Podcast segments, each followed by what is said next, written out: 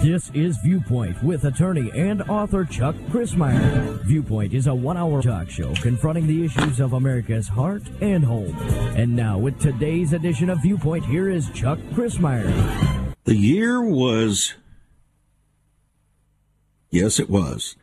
The year was 2014, 2007, rather. The spring of 2007 and it was the 400th anniversary of America's first landing. America's first landing. It first happened there at uh, Virginia Beach, where they planted a cross.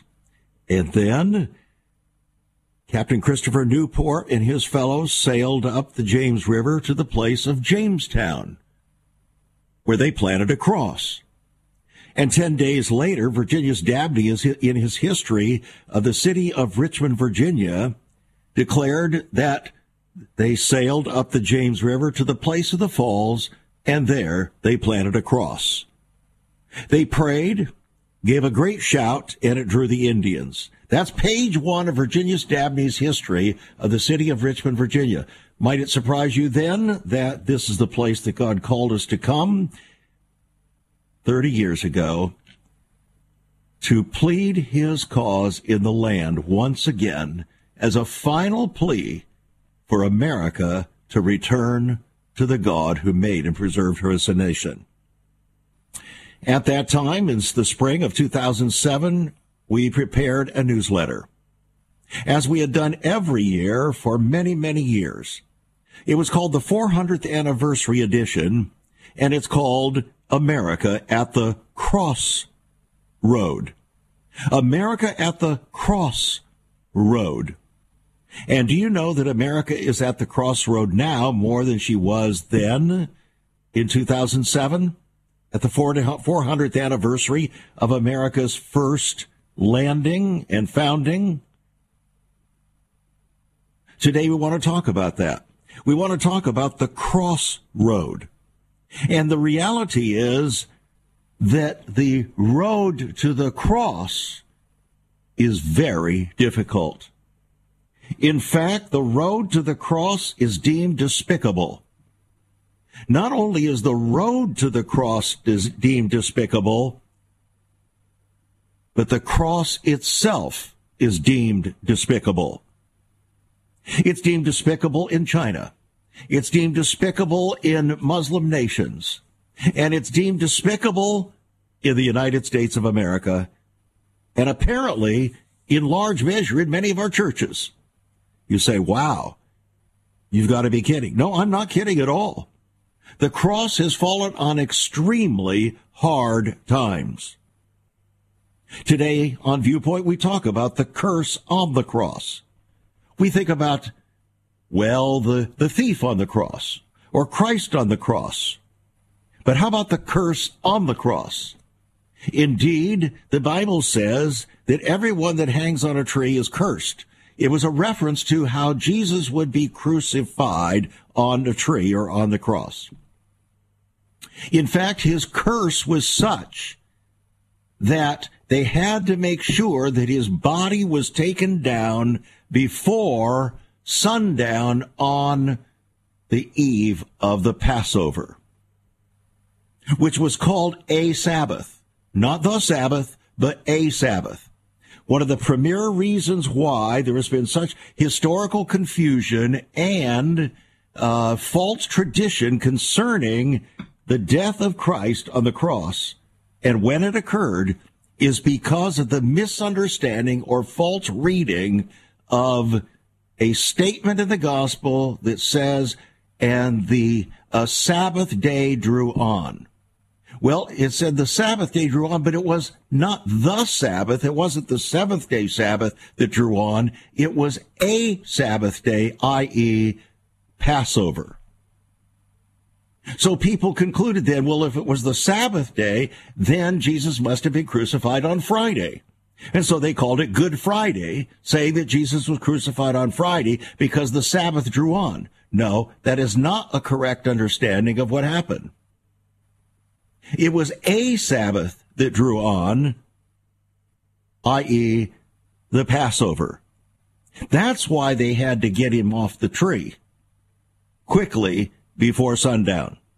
And so from that point on, as we discussed the other day on the pathway to Passover, we revealed how Jesus actually came into Jerusalem on Sunday. We call it Palm Sunday.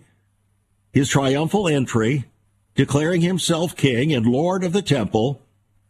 And then he began for several days to be observed by Israel for four days, just as they were to observe under the law the lambs that they were prepared to slaughter on Passover to make sure that they were without blemish.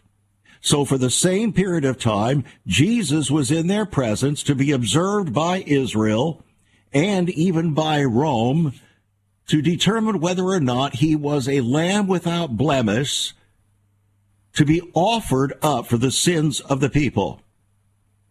At the conclusion of four days, after the Jewish leaders had arrested Jesus, taken him to trial at the home of the high priest, early in the morning on Wednesday, they took him before Pontius Pilate to accuse him. They suborned perjury of many in order to testify falsely concerning what Jesus had done or said. And so Pontius Pilate asked them, Shall I crucify your king? And their answer echoes down through history We have no king but Caesar. Therefore, if they have no king but Caesar, they're going to get Caesar again. Just as Caesar ruled them in the days of Christ when he came the first time, so Caesar, in the form of a unbelievable resurrected Roman Empire that is informing as we speak will rule them again. But in the meantime, G. Pontius Pilate, looking at what was happening there, said, I don't find any fault in this man. In other words, a crusty Roman governor declared the truth concerning the Lamb of God, whose death and sacrifice would take away the sin of the world. He said, I find no fault in him. In other words, he's worthy to be sacrificed as the Lamb of God. And so he was. On Wednesday, around nine o'clock in the morning, he passed away, gave his last breath around three o'clock in the afternoon. There was a great earthquake. So much so, and the sky darkened and the centurion, the Roman centurion, unlike the religious leaders of Jesus' day in Israel, declared surely this was the Son of God. But there are many who don't believe that Yeshua or Jesus was the Son of God. Muslims do not believe that Jesus was the Son of God. And we're going to find out exactly what that really means. That is, that they don't believe that he's the Son of God. But the next question is let's suppose that you and I do believe that Jesus is the Son of God. How is it that the cross could have fallen on such hard times in America? We want to talk about that here today on Viewpoint because it may help us to reveal what our hope is or the curse on the cross. We'll be right back. This is Viewpoint.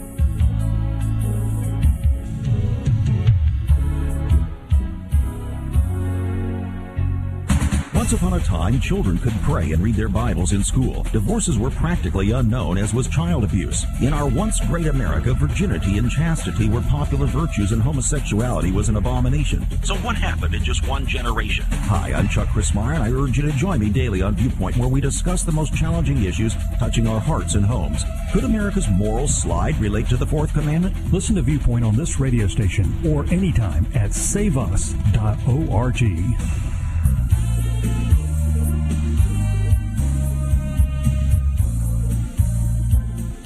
Welcome back to Viewpoint. I'm Chuck Crismier. Not only does the scripture say, cursed is everyone who hangs on a tree, but it also says that Christ, by hanging on the cross, took the curse of the law. So the curse was put on the cross. On the cross via Christ's perfect, unblemished body as the Lamb of God who would take away the sin of the world. So when we call this program today the curse on the cross, it's biblical. There was a curse on the cross. The Bible says there was a curse on the cross. Cursed is everyone that hangs on the tree. But it was necessary for that curse to be placed on the unblemished Lamb of God, who would then take away not only the sins of the world, but would take the curse of the law from us. The problem with that is we have to embrace the cross. But that's not popular these days. To embrace the cross is probably the most negative thing that anyone could talk about today. About 15 years ago, Michael Card, the musician, joined me on this program to talk about his uh, small book. He was a musician now, renowned as a musician, but he had written a small book called A Dangerous Cross, as I recall. And we were there to interview him concerning that book. Well, during the course of the interview, he interrupted and said, Chuck, I think your listeners need to know something about this book. He said, when I went to Christian publishers to get this book published, they refused. He said it wasn't one or two that refused, they all refused. He said, I want you to know what they told me when they refused to publish this book. Now, are you ready to hear what uh, Michael Card said? He said, they refused to publish the book because they said that the cross doesn't sell well anymore.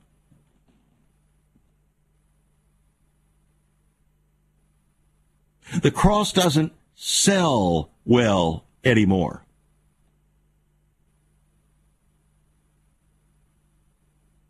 And so, if the cross doesn't sell well, then what we're actually doing is reverting or reversing the curse that was placed on the cross in our stead and deciding apparently to take the curse back upon ourselves because we don't like the cross.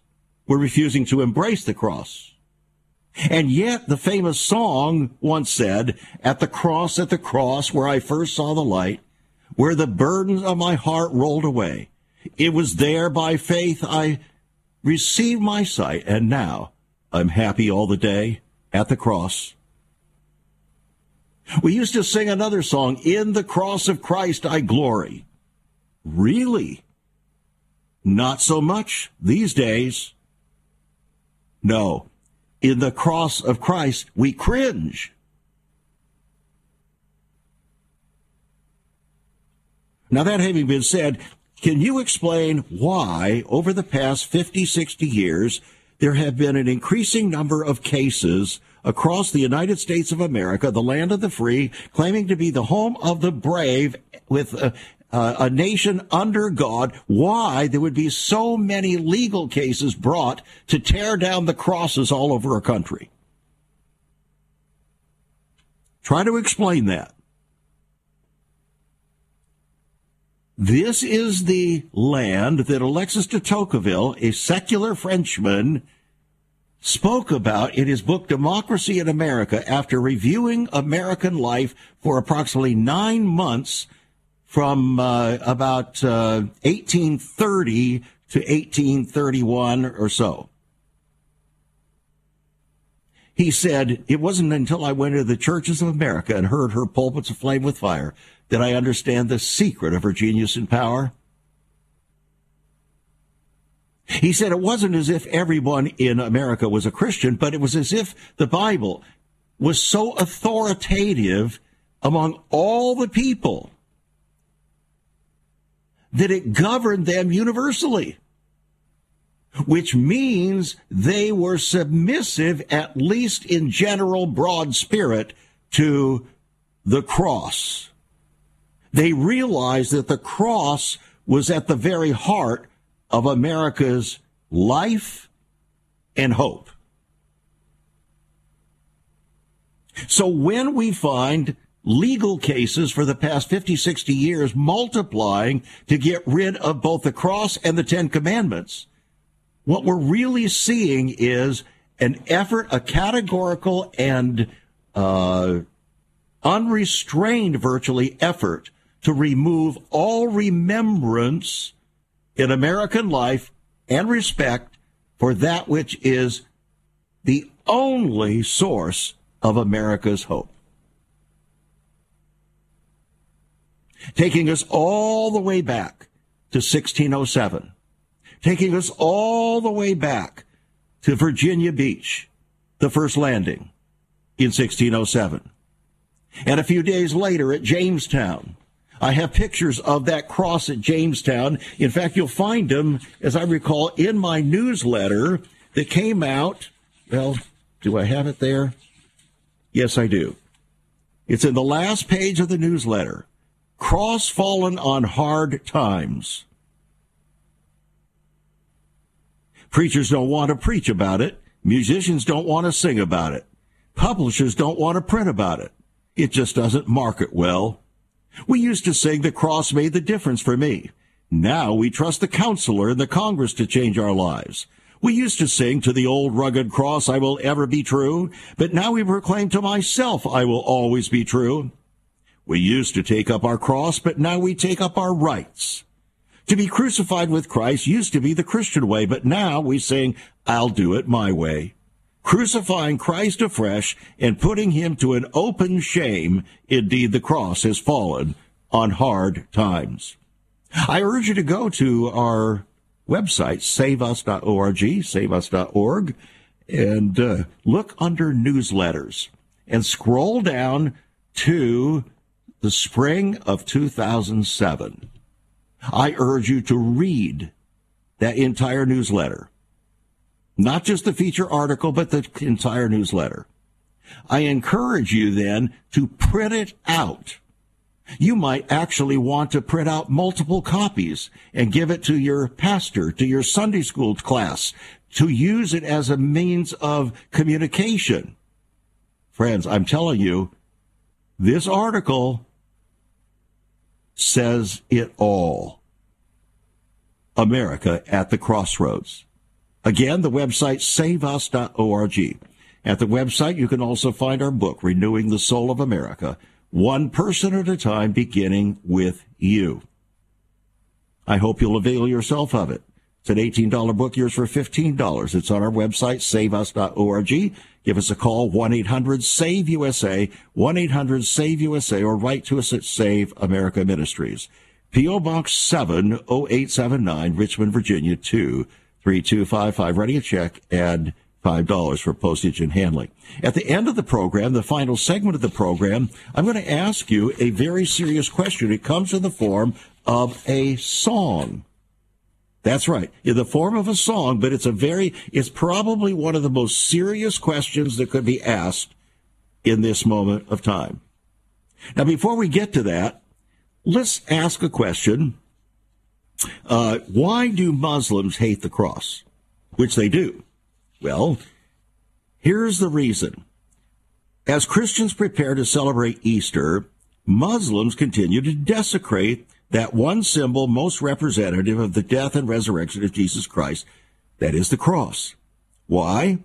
Well, most recently, for instance, in France on March 16, 2023, a Muslim man smashed a church's six foot tall uh, cross, which had stood since the 1600s, into pieces. A week later, also in France, another Muslim man broke off and desecrated the crucifixes affixed to some 30 graves. A couple weeks before that, in neighboring Belgium, a 16 year old convert to Islam arrested on terrorist related charges had earlier videoed himself smashing crosses. For starters, not only is the symbol of Christianity, it's also symbolizing the fundamental disagreement between Christians and Muslims. Maybe you didn't know this, by the way. The cross publicly declared those very points of Christian faith which the Koran, in the Muslim view, explicitly denied. That is, that Christ was the Son of God and that he died on the cross. Now, Muslims do believe in Jesus. They called him Isa. But they believe that he's the one that's going to exalt the Muslim Messiah, the 12th Imam, and give authority to him to rule the world. That's what they believe. And they do not believe, not only do they not believe in the cross, they don't believe that Jesus died on the cross. Therefore, they don't believe that he rose again. So from the very start of the seventh century Muslim conquests of Christian lands, there was an ongoing campaign to erase the public symbols of Christianity, especially the previously almost everywhere sign of the cross. Well, friends, that same thing is going on in America. Has been going on for 60 years now. Even in our churches. Have you noticed yet?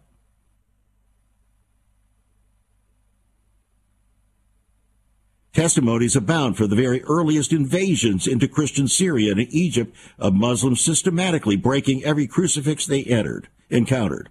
According to Anastasius of Sinai, uh, Sinai, who lived during the 7th century Arab conquests, he said the demons named the Saracens, or Arabs and uh, Muslims, as their companions. The latter are perhaps even worse, he said, than the demons. For whereas the demons are frequently much afraid of the mysteries of Christ, among which he mentions the cross, these demons of flesh trample all that is under their feet, mock, and set fire to and destroy it. The comparison to demons is not without significance, says this article. Last year in Pakistan, for example, a Muslim man named Muhammad climbed atop and wrapped himself around a large cross on church property and started spasmodically swinging his body in an attempt to bring it down all the while reciting Quranic verses, shouting Islam's jihadist war cry, Allahu Akbar, and threatening Christians. When he fell, it was the Christians that cared for him. For Muslims, it's the cross that is satanic. After referring to the crucifix as an element of the devil, Indonesian cleric Sheikh Abdul Somad said, while Muslims, he said, Muslims feel a chill whenever they see a cross.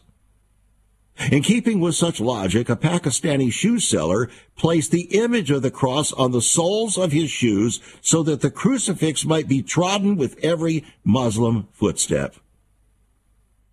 As with all things Islamic, hate for the cross traces back to the Muslim prophet Muhammad.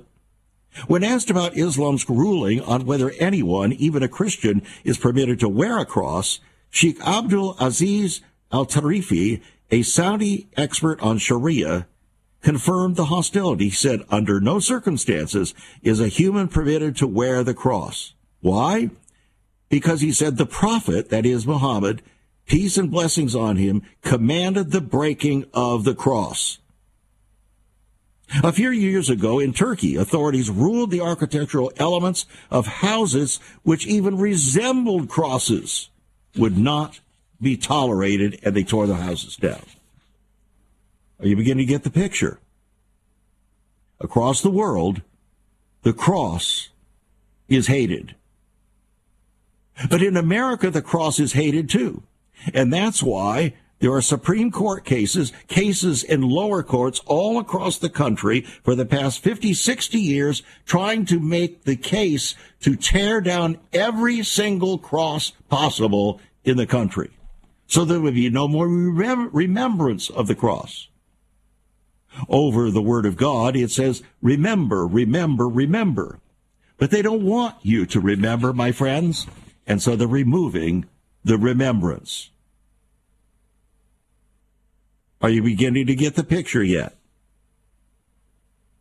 So, why would the Supreme Court uh, rule removing a cross memorial would be hostile to religion? Well, interestingly, a Maryland World War I memorial in the form of a cross is going to be allowed to remain on public land. Why? Well, you need to understand what the Supreme Court actually said. And it tells us a story, friends, that doesn't bode well for America. We'll be right back. Stay tuned. This is Viewpoint. Viewpoint does determine destiny. Go to the website, saveus.org, under not fact sheets, There is so much more about Chuck Crismier and Save America Ministries on our website, saveus.org. For example, under the marriage section, God has marriage on his mind. Chuck has some great resources to strengthen your marriage. First off, a fact sheet on the state of the marital union, a fact sheet on the state of ministry, marriage, and morals. SaveUS.org. Marriage, divorce, and remarriage. What does the Bible really teach about this? Find all of this at SaveUS.org. Also, a letter to pastors, the Hosea Project, SaveUS.org, and many more resources to strengthen your marriage. It's all on Chuck's website, saveus.org. Again, you can listen to Chuck's Viewpoint broadcast live and archived. Save America Ministries website at saveus.org.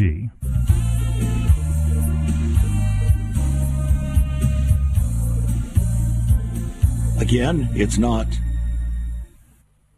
It's the newsletters we want you to go to. The newsletters the 400th anniversary newsletter right there on the website, saveus.org. It's called America at the Crossroad. I urge you to go to it. It's in full color, and uh, I think you'll be blessed. We're going to share some things from it uh, here in the second portion of the the second half of the program here today. But before we get there, why is it that the Supreme Court would rule allowing a Maryland World War I memorial to remain on public land when others have been removed. This is important. After the Supreme Court overturned a lower court's ruling 7 to 2. So what does the decision mean for hundreds of challenges pending in lower courts? Which say, which critics say, violate the First Amendment's Establishment Clause. In other words, that you can't have a cross or Ten Commandments or anything else of any kind of Christian significance on public land.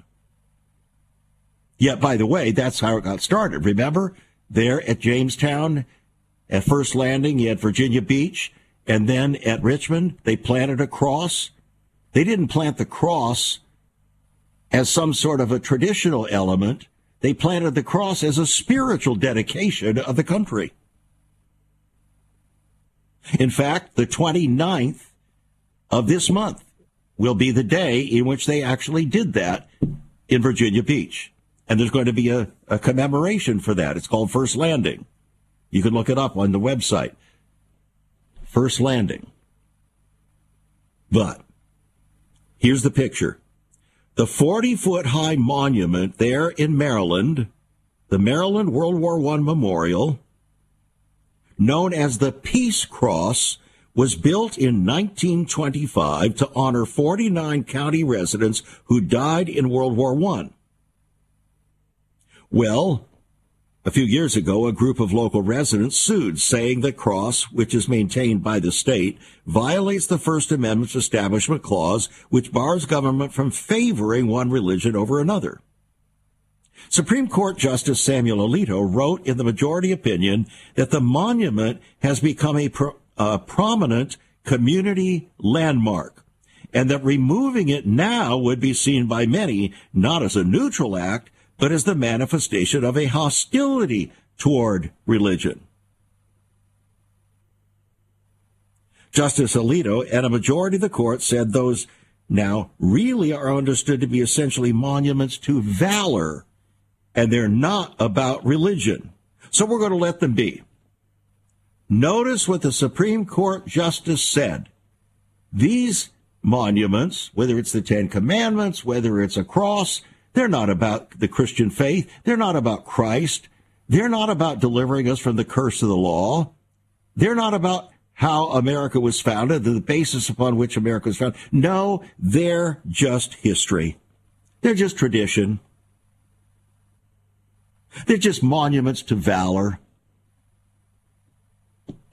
That, my friends, has been the argument coming from some of the preeminent so-called Christian lawyers to try to preserve these monuments. They're actually making the argument that these things are not about the Christian faith, They're not about religion. They're not about uh, America's founding. They're not about the raison d'etre for our very being as a country. No, they're just monuments to valor.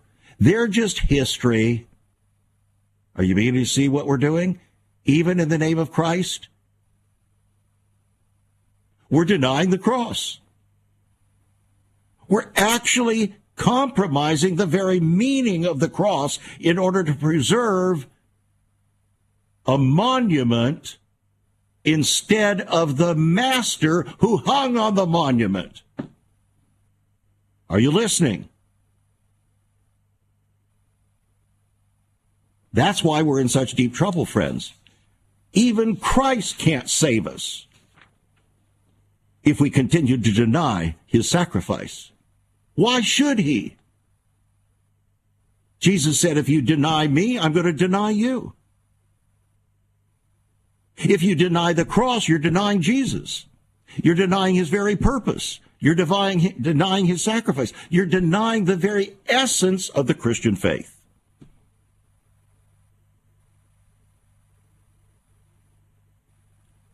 And then we find it's not just in Muslim countries, friends, it's in China. Crosses removed from churches all over eastern provinces. Another, hundreds of challenges are pending in lower courts.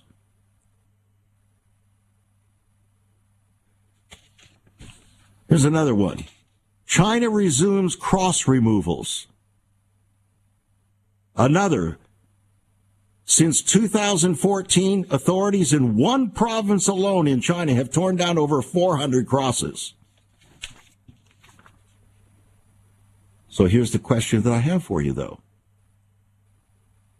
If you look in your gathering place for your place of worship, do you see a cross there? It used to be in almost every place of worship, a cross was prominent. I'm not talking about now a crucifix. I'm not talking about Jesus hanging on the cross, all dis- disfigured and uh, dripping with blood and so on. I'm not talking about that. I'm talking about the cross. Again, we used to sing the song, At the Cross, at the Cross, where I first saw the light. Apparently, we're not seeing the light anymore because we're not meeting at the cross. We used to sing at the cross of Christ I glory. Apparently, we're not anymore. At the old rugged cross I will ever be true. Its shame and reproach gladly bear. Really? Where do you know anybody sh- uh, gladly bearing the reproach of Christ because of the cross? Very few, friends. It's not even preached for the most part in our congregations today. And when it is, it's done in such a lame fashion that nobody could come away realizing what really happened. It's not just that Jesus died on the cross. We know that. Why did he die on the cross? What was the significance of the cross? It was a place of curse. That's what it was about. Jesus, as the apostle Paul said, Jesus was made a curse for us, for it is written, everyone who hangs on the tree is cursed. Without the cross, there is no remission of sin. Without the cross, there's no deliverance from the curse of the law. None.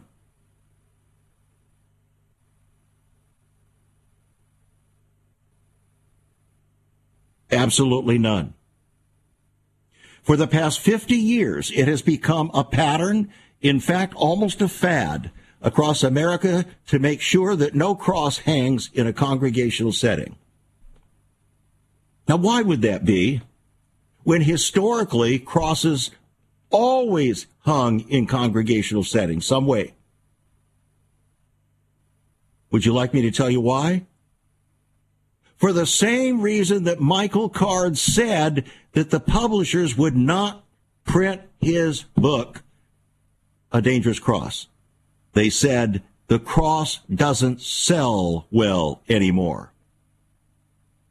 Ever since the church growth movement began in the 1970s, followed 15 years later by the seeker sensitive movement, ever since that, the cross has been stripped away from the church house walls. And in large measure, so is the Ten Commandments. The Supreme Court may have taken the Ten Commandments off of the schoolhouse walls and the courthouse walls in 1982. But the church has taken them off voluntarily without court order. Why? Because we're people pleasers, that's why. If we were really interested in the salvation of people to eternal life, we would be emphasizing the cross. No, Jesus didn't stay on the cross. So people will argue, well, Jesus didn't stay on the cross. We want to celebrate the resurrection. That's great. Then celebrate the resurrection after he died on the cross. but we don't want to do that. We want to celebrate the resurrection, but we don't want to deal with why the resurrection becomes important. As in Christ, all died, even so, in Christ shall all be made alive, friends. So the Bible tells, teaches us that we die with Christ on the cross. That's how the curse of the law is removed. Jesus died on the cross so that the curse would be removed. But if we do not, shall we say, embrace the cross and Christ in that way, we're still under the curse. That's why America's under the curse. We're just not being honest about even our own faith. Just not being honest. Well, one of those wonderful songs, How Great Thou Art. And when I think that God, his son not sparing, sent him to die, I scarce can take it in. That on the cross my burden gladly bearing, he bled and died to take away my sin. Then sings my soul, my Savior God to thee, how great thou art. Or how about the song we used to sing, Were you there when they crucified my Lord? Were you there when they nailed him to the cross? Why are those songs? Why is it written that way? To personify, somehow break through the stubbornness of our minds and hearts to identify with Christ on the cross and what he did. He took our sin, but he also took our shame. So when the old rugged cross used to be sung, we'd say, To the old rugged cross I will ever be true. Its shame and reproach gladly bear. Is that true anymore? Is it true for you? We'll be right back. America at the Crossroads. Have you ever considered what the early church was like? Many people are developing a heart longing for greater fulfillment in our practices as Christians. A recent study showed 53,000 people a week are leaving the back door of America's churches in frustration. What is going on? Why has there not been even a 1% gain among followers of Christ in the last 25 years? Could it be that God is seeking to restore first century Christianity for the 21st century? Jesus said, I'll build my church. Is Christ by his Spirit stirring to prepare the church for the 21st century? The early church prayed together and broke bread from house to house. They were family, and it was said by all who observed, Behold how they love one another. Incredible. But the same can be found right now. Go to saveus.org and click Cell Church. We can revive first century Christianity for the 21st century. It's about people, not programs. It's about a body, not a building. That's saveus.org. Click Cell Church.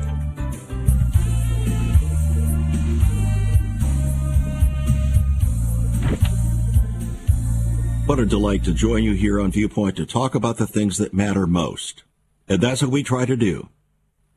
Here we are approaching the celebration of the resurrection of Jesus Christ, having passed Passover and now ready to celebrate the grandest, greatest event in the history of the world the resurrection of Jesus Christ. As the Apostle Paul said, if in this life only we have hope, we're of all people most miserable. So where is our hope? Our hope is in the resurrection. But there's no resurrection without the death. And we have to understand the seriousness and significance of the death in order to truly value the resurrection. For that which is obtained too cheaply is esteemed too lightly. I want to do just a little summary here for you of two foundings. The founding at Jamestown and Richmond, we'll call it Jamestown, halfway between the first landing at Virginia Beach and Richmond, Virginia. Three crosses planted. That was the beginning of America. Three crosses planted. And they had a memorial. I have seen the memorial at Berkeley Hundred. I've, I've been there at Jamestown. I've photographed all of those different memorials and so on. I really appreciated what they have there. But the problem is we cannot live in the past. The past has to become relevant in the present. Otherwise, our worship of our godly heritage is an idol. So, 1607 was the day, uh, year in which those three crosses were planted beginning life in America along America's birth river, the James River, where this, this broadcast emanates and has emanated for the past 28 years. That's why God called us to this place. It was the beginning. And he wanted us to redeclare his purposes across the, across the land from sea to not so shining sea. Up north, in a place called Massachusetts, pilgrims landed in 1620. Thirteen years later, after the three crosses were planted there in Virginia. Their charter began with the words, In the name of God, Amen. So be it. They actually ended up landing outside of the Virginia charter, the same charter that would have allowed them the same place as the Virginia charter there at Jamestown, uh, where the three cross, uh, crosses were planted there in Virginia. But they had to have a different charter because they landed, they were blown off course and landed uh, there in Massachusetts. So they began. The Puritans, excuse me, the Pilgrims. The Pilgrims were called separatists in England.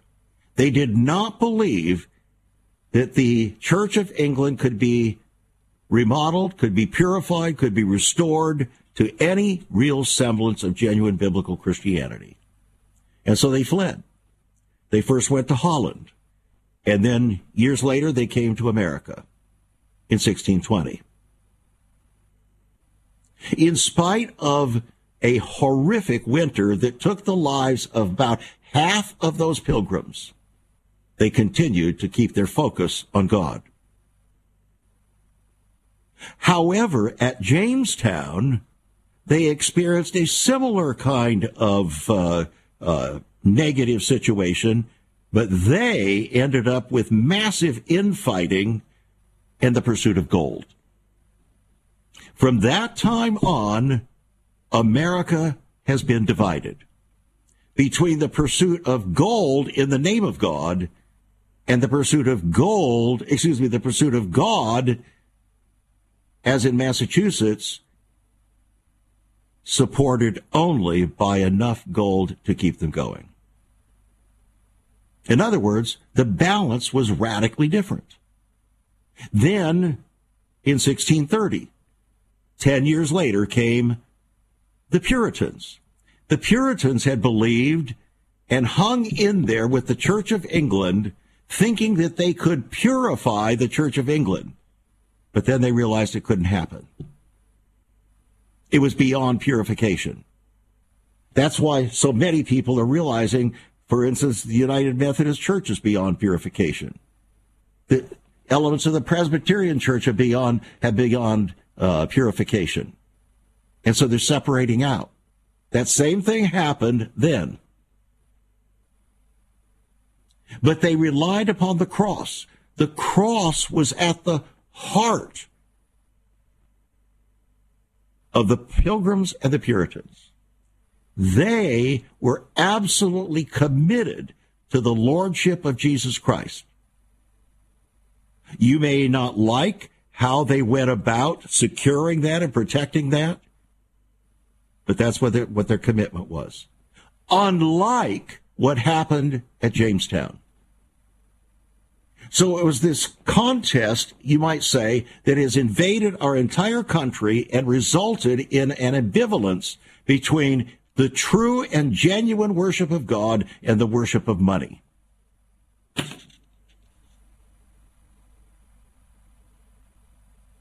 That's our history. If you want to read more about that, you can look it up on our website, saveus.org, under the newsletters go down to the uh, spring 2007 newsletter called America at the Crossroad, which is where we are right now. We are at a crossroad, an amazing crossroad, friend. Dr. Bill Bright, the uh, founder of uh, Campus Crusade for Christ, they changed the name of it to try to be popular to America's culture today. Once again, trying to accommodate to the culture rather than to Christ. It was called Campus Crusade for Christ, but they got rid of the word Christ in their name. Amazing, isn't it? But Bill Bright wrote this We stand at a crossroads to continue on the path to godliness or to return to the way of righteousness. He put that right at the top of the cover of my book, Renewing the Soul of America. D. James Kennedy, the late D. James Kennedy, wrote this in that book. Clearly, Chuck Crismier clearly enunciates the choices facing Americans in this dangerous period of our God blessed country, but God warned country. The late greater uh, Peter Marshall wrote, this book needs to be read by every American who is concerned about the future of our great nation. Nancy Leigh DeMoss, who is now married, uh, Nancy uh, Leigh Wolgemuth is her name now, an author and a broadcaster, says this message desperately needs to be heard and heeded before it's too late. And then also the, the late Adrian Rogers, one with that wonderful bass uh, profundo voice, said it would be glorious if every spiritual leader in America would read this book, Renewing the Soul of America. Now, if that would be good for every spiritual leader, don't you think it would be good for you? A book so easily to read. Do you know that the charters of 12 of the original 13 colonies in America declared Christ's Great Commission to reach the world with the gospel to be their founding purpose? Did you know that? How can we continue to do that if we deny the cross? Friends, we are at the crossroads in more ways than you can possibly imagine. How can you present a saving gospel when you refuse to teach and preach the power of the cross? The Apostle Paul said this. In fact, Jesus also reiterated the same thing. Jesus said, No man builds a building without first counting the cost. The Apostle Paul tried to emphasize the cost of discipleship. Jesus put it this way If you are not able and willing to take up your cross, you cannot be my disciple. Then he went even further than that and he said, In fact, if you don't take up your cross daily, you cannot be my disciple. In this day and age, friends, and in the months and whatever years God gives us again here upon this planet, we must learn what it means to take up the cross. It's not a bad thing. But if you're not willing to take up the cross, you're not willing to truly be a Christian. And so, a song was written by a, a hymnist, hymn, uh, hymn, a hymn writer called Isaac Watts, famous hymn writer. And the song is called Am I a Soldier of the Cross? When my father passed away, he was a pastor for 50 years, and I asked the Lord, I said, Lord, who was my father from your point of view? Not from my point of view, but from your point of view. And he gave me an immediate answer. He said he was a soldier of the cross. He wasn't a perfect man, but he was a soldier of the cross. And he was actually known for that in his teaching and his preaching. Here's what Isaac Watts penned. And he's penning this now for you and for me to answer. It's like a rhetorical question in the form of music. Am I a soldier of the cross, a follower of the Lamb? And shall I fear to own his cause, or blush to speak his name? Must I be carried to the skies on flowery beds of ease, while others fought to win the prize and sailed through bloody seas? Are there no foes for me to face? Must I not stem the flood? For this vile world, a friend to grace, or is this vile world a friend to grace? To help me on to God? Sure, I must fight if I would reign. Increase my courage, Lord. I'll bear the toil, endure the pain supported by your word. Your saints in all this glorious war shall conquer though they die. They see the triumph from afar by face deserting eye. And when that illustrious day shall rise and all your army shine, in robes of victory through the skies, the glory shall be thine. So the question is, are you a soldier of the cross? That's the question that lingers over today's program. And I ask myself the same question. This is not a question just for you. This is a question for all who profess the name of Christ. Are we really a soldier of the cross? How are we ever going to be able to stand in the evil day if we don't even know how to stand? If we've denied the cross in one way or another, when the tree is green, as Jesus said, what will we do when the tree is dry?